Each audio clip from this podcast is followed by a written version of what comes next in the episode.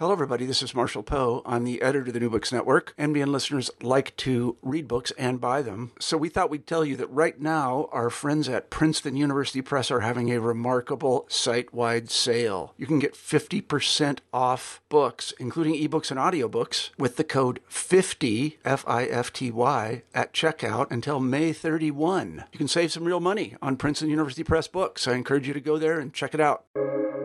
Welcome to the New Books Network.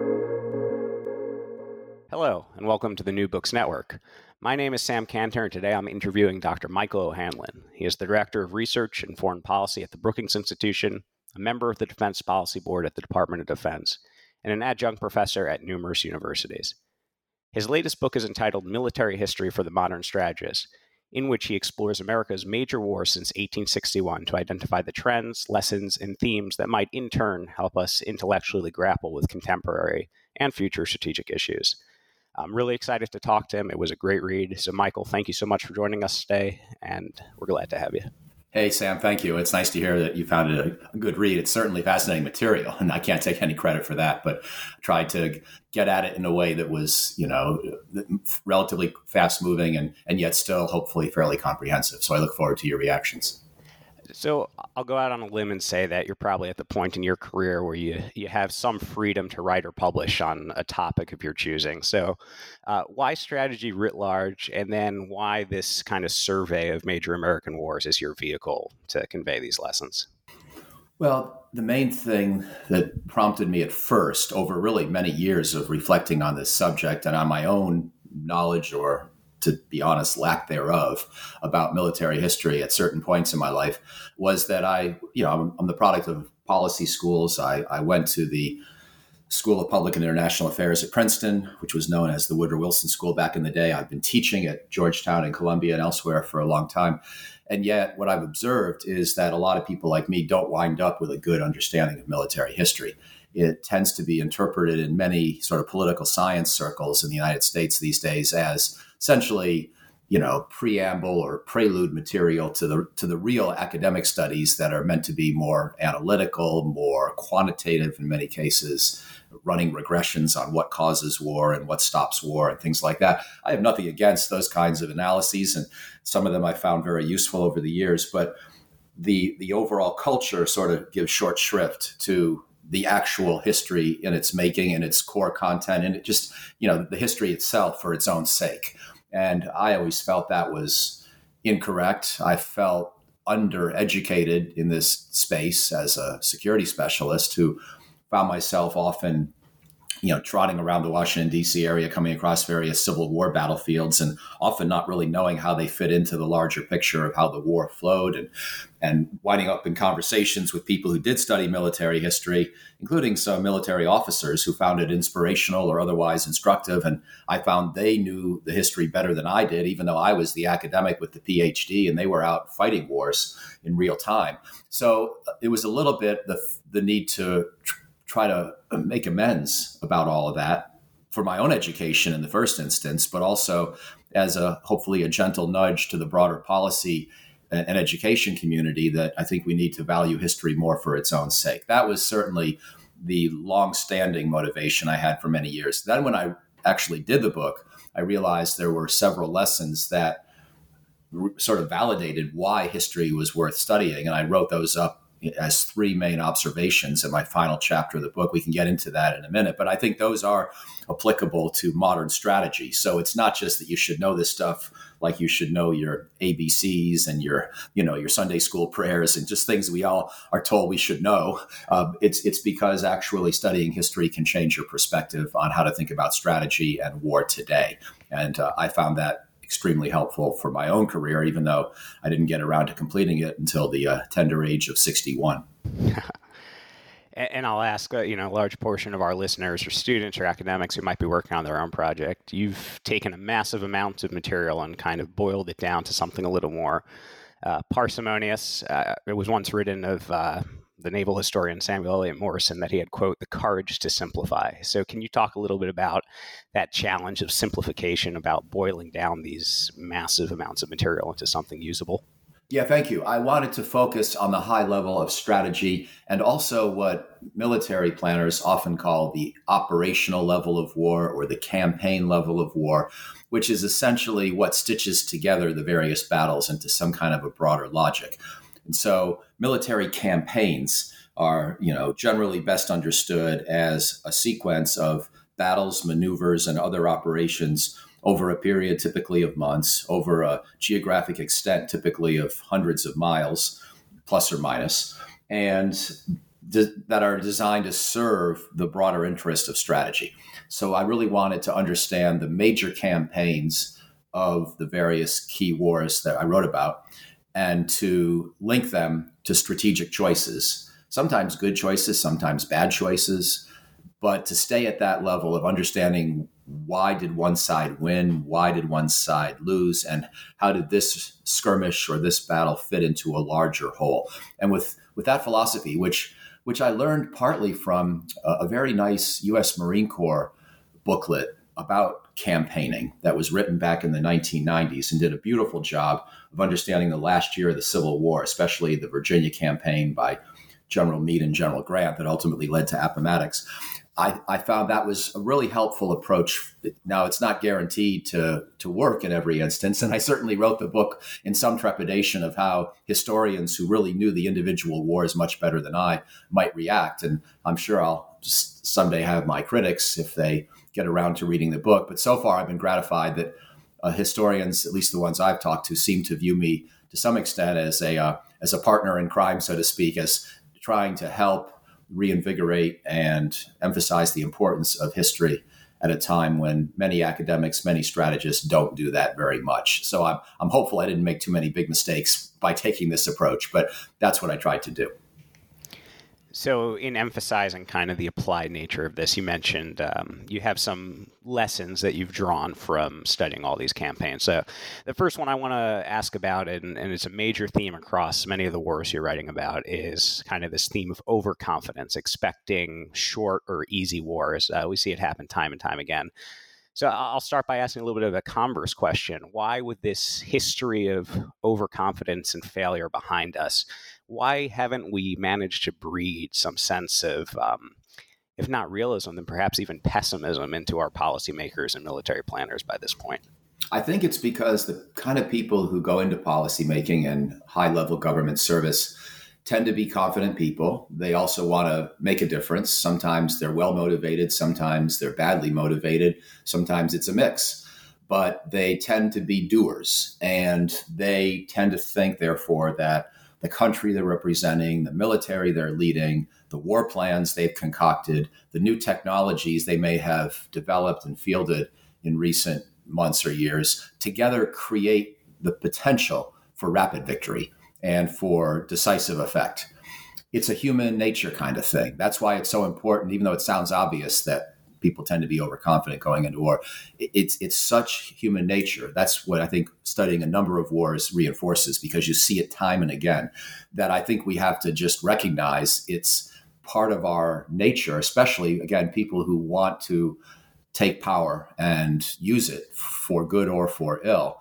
And even the people who are wanting to use it for good can make this mistake of overconfidence because they can get lured into thinking again their country is special, their military is excellent, their clever war plans have been beautifully developed. You know, even though as uh, as, as folks have said before, war plans rarely survive contact with the enemy, but nonetheless, you can get drawn into the allure of some big new idea.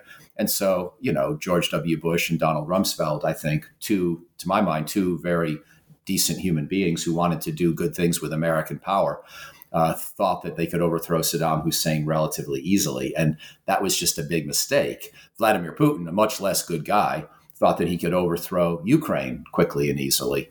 And he made that same similar kind of mistake, believing in Russian martial superiority and you know Ukrainian inferiority and the brilliance of his technologies and his war plans and the sort of you know pusillanimous nature of the West that would quickly lose interest in the conflict. These are the mental attitudes that, in his case, led him to think he could overthrow President Zelensky quickly last year. So we just see it all the time. And again, it's not always the exact same mix of psychological factors, but it does seem to be pretty intrinsic to the human species. And therefore, it's worth remembering and thinking about lest we make that mistake again. And in this country in particular, uh, talk a little bit about the role of technology because you do draw on some of that, the revolution of military affairs, et cetera. Is technology a, a criminal accomplice to overconfidence in the United States? It often is. Uh, it's not always the case. For example, if we look at the Civil War, I don't know that either side was really thinking, "Oh, I've you know I've got this now rifled musket that's going to mean that I can win the great you know war between the states uh, easily and quickly." In that case, it was more just people couldn't quite wrap their heads around what war might look like and couldn't quite believe it was really going to happen, and were focused primarily on achieving their goals without war, especially Lincoln.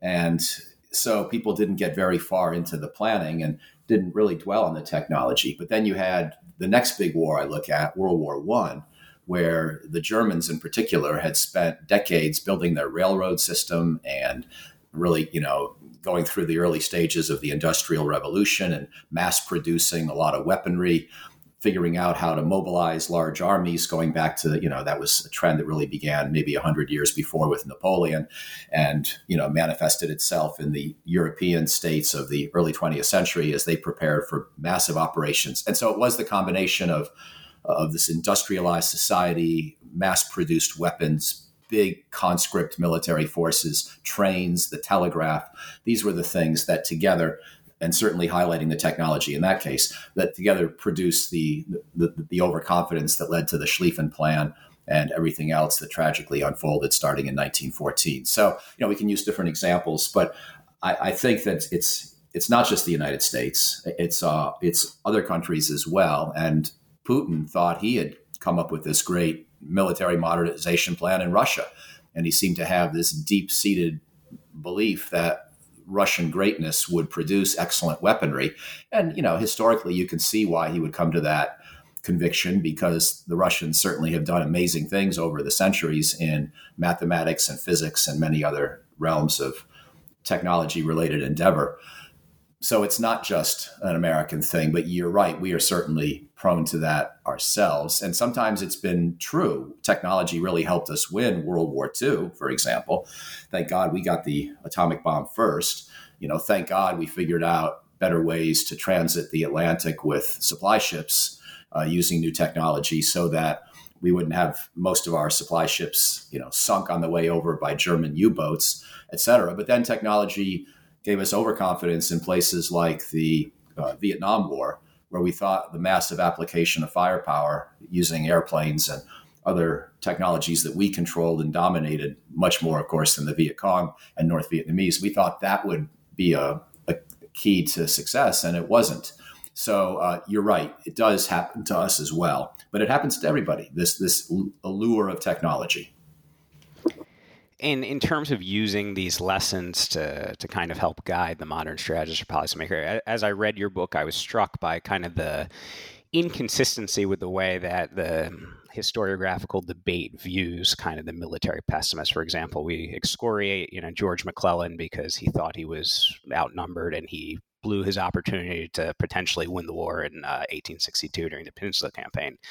Uh, at the other hand, we have uh, folks like Eric Shinseki in the lead up to Iraq, who, because they felt that more troops would be needed, now we kind of laud in the historiographical debate. So, do, does the military history community need to perhaps emphasize more the naysayer or the pessimist who got it right, or even better understand the ones who got it wrong but took that position anyway?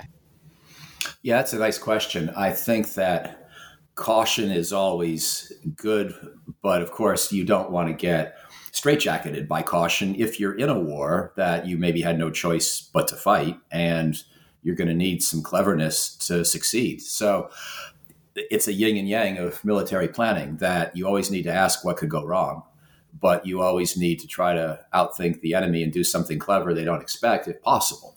You prefer not to just have every war look like World War II, where just by dint of our advanced technology and larger size and our you know alliance with the Soviet Union and the United Kingdom, we eventually just overwhelm our enemies and pound them into attrition, submission, and defeat. uh, you, you'd rather be able to go out and win a war with maneuver, with clever strike, with uh, you know, with high technology, even though I've just warned against thinking it's going to work all the time. Uh, but at the, at the same time, you do need the pessimist to always be doubting uh, or looking for holes in the plan and thinking, as a red team might, of what the enemy could do to interfere with your grand concoction or beautiful concept for you know decisive and rapid victory. So I don't want to I don't want to rule out you know the importance of cleverness but I would like it to have a Shinseki in every conversation for sure, as as one thinks about future war planning. And I really want the Chinese and the Americans and their military establishments going forward to have a lot of Shinsekis around because both of these countries should be extremely nervous about ever fighting the other. I mean, leave aside just the sheer size of both, and, and leave aside the nuclear weapons. Although I don't mean to poo-poo that, but but both sides have deep strategic reserves of capability, technology, people, and neither one is going to allow itself to be easily defeated if we ever fight. So I would want to have the, the naysayers, the skeptics, the doubters, uh, even more prominently placed in uh, you know war planning and policymaking circles. So another theme you focus on at the end of the book, and, and, one that I found quite interesting, I hadn't necessarily thought about in these terms, is quote America's grand strategy is strong enough to absorb some setbacks. And as you point out, the American military, by most measures, has a losing record since World War II, but it seems in many ways that the whole does exceed the sum of the parts. So my first question on this is in terms of just straightforward efficacy for America's grand strategy, does the military in some place represent a uh, secondary element of American power? Yes, although crucial. And I, I think of the military as providing the stability needed to let the other instruments of our society and our economy and our government succeed and gradually trying to you know keep the world stable enough and safe enough that those who build things those who uh, create, those who invent, can produce the kind of prosperity and interconnectedness that we all value. And the military itself is a pretty mediocre instrument of trying to go out and advance democracy or human rights, as we've all been reminded with the Iraq and Afghanistan experiences this century. And so you don't really want to be thinking of it as your active tool for making the world better so much as uh, the instrument for keeping what we've got that's good already as a solid foundation from which to build further using non-military tools. Uh, and you know, Jim Mattis, when he was Secretary of Defense, used to talk about how he wanted to have a really strong military to help the Secretary of State do his job better. You know, in other words, to enable and empower diplomacy. And I like that formulation, even coming out of so called Mad Dog Mattis, although he prefers the nickname Chaos uh, over Mad Dog. But, uh, you know, that someone as war tested as, as uh, Secretary Mattis could put things in those terms was to me a good reminder that the military is there to try to keep things from going south more than it is to be the active uh, instrument of progress. And from the strategic perspective, as you point out, if we kind of accept the idea that the grand strategy does perhaps outpace or survive military setbacks, should that make us more permissive of, of things that look like perhaps military failures or quagmires from an operational perspective? And I'm thinking particularly about Afghanistan. Uh, for example, you you mentioned in the book, you know, perhaps keeping a small footprint there indefinitely might have been um, efficacious from a strategic standpoint. Again, from the operational standpoint, uh, no one likes to muddle along. I was there in 2019. It wasn't uh, necessarily the most enlightening mission at the time, but is there a role for these kind of um, indefinite operations if you look at the way that they support an overall grand strategy? Yeah, I mean, there's a lot to your question at different levels, and I'll come back to the Afghanistan part in a second. But I think that you know, it is true that since 1945, the United States has, uh, by my count, waged four major wars Korea, Vietnam, Iraq, and Afghanistan. Some people would want to divide the Iraq War into two, but I think of it as a 30 year experience, starting with Desert Storm and really continuing until today and thereafter.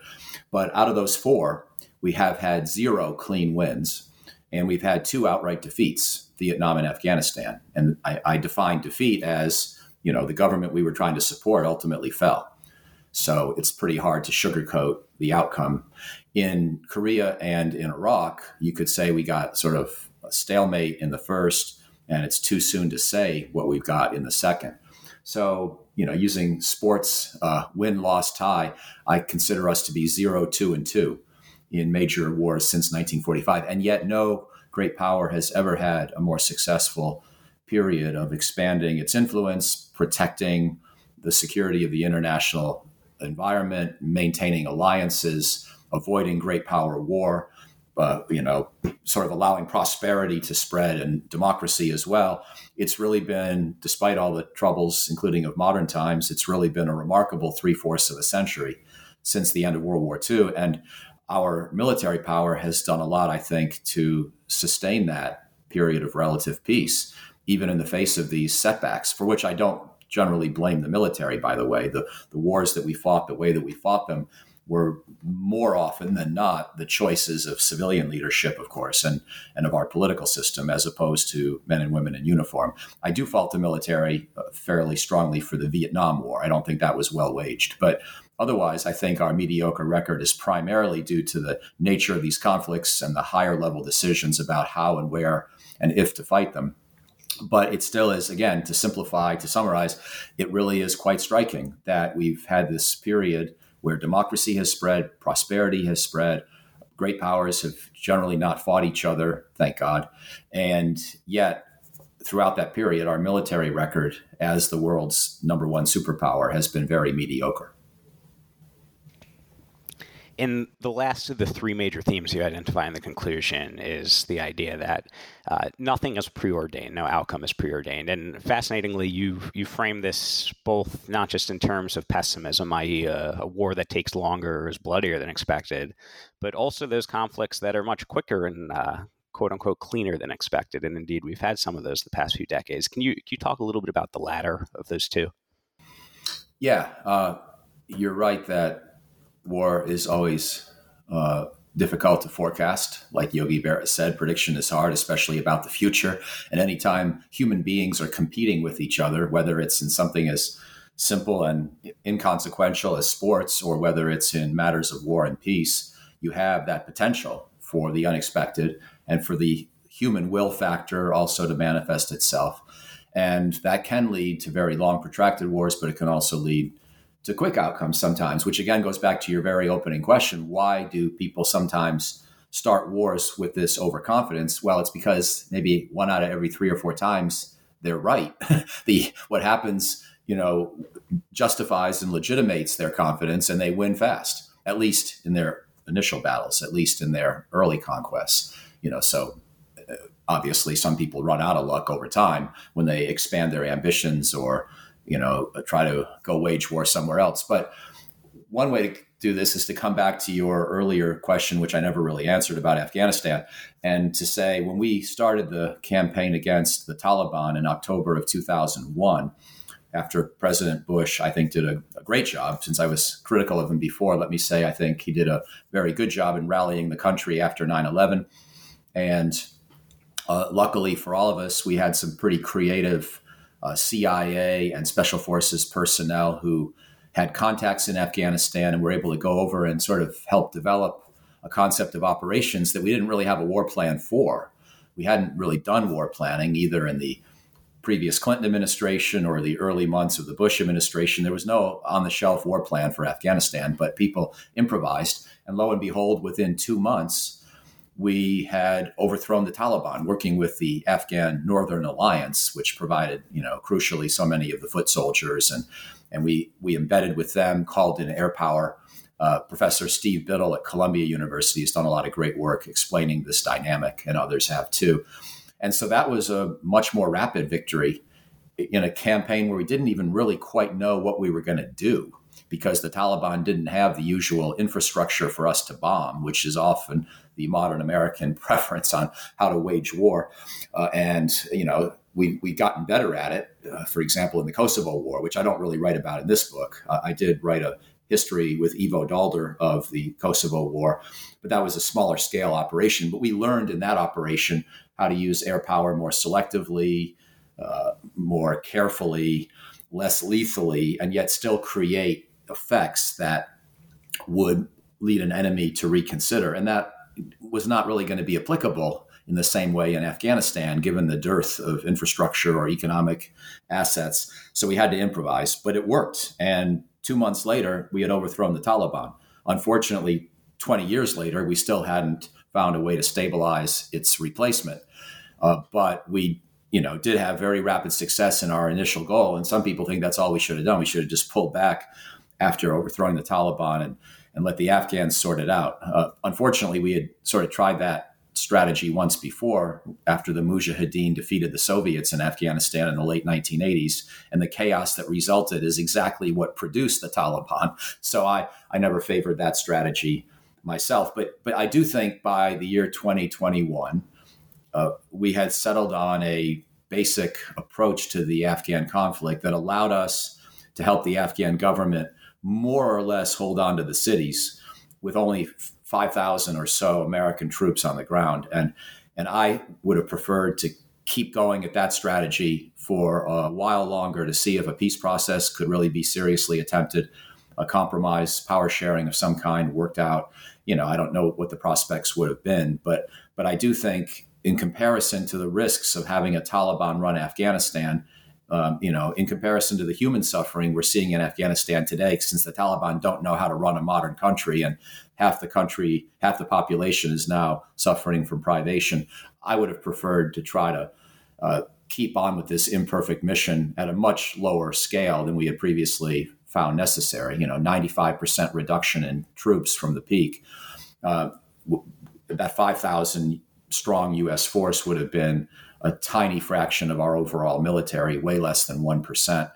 And so uh, I thought it was the right strategy to keep going with that. But obviously, President Trump and President Biden disagree. I'll take this opportunity to plug for the listeners. I think uh, your chapter on America's wars in the Middle East is a fantastic kind of case study in how to write history about events that are more contemporary, uh, let alone that one you in which you were a public figure. So uh, kudos to you for that.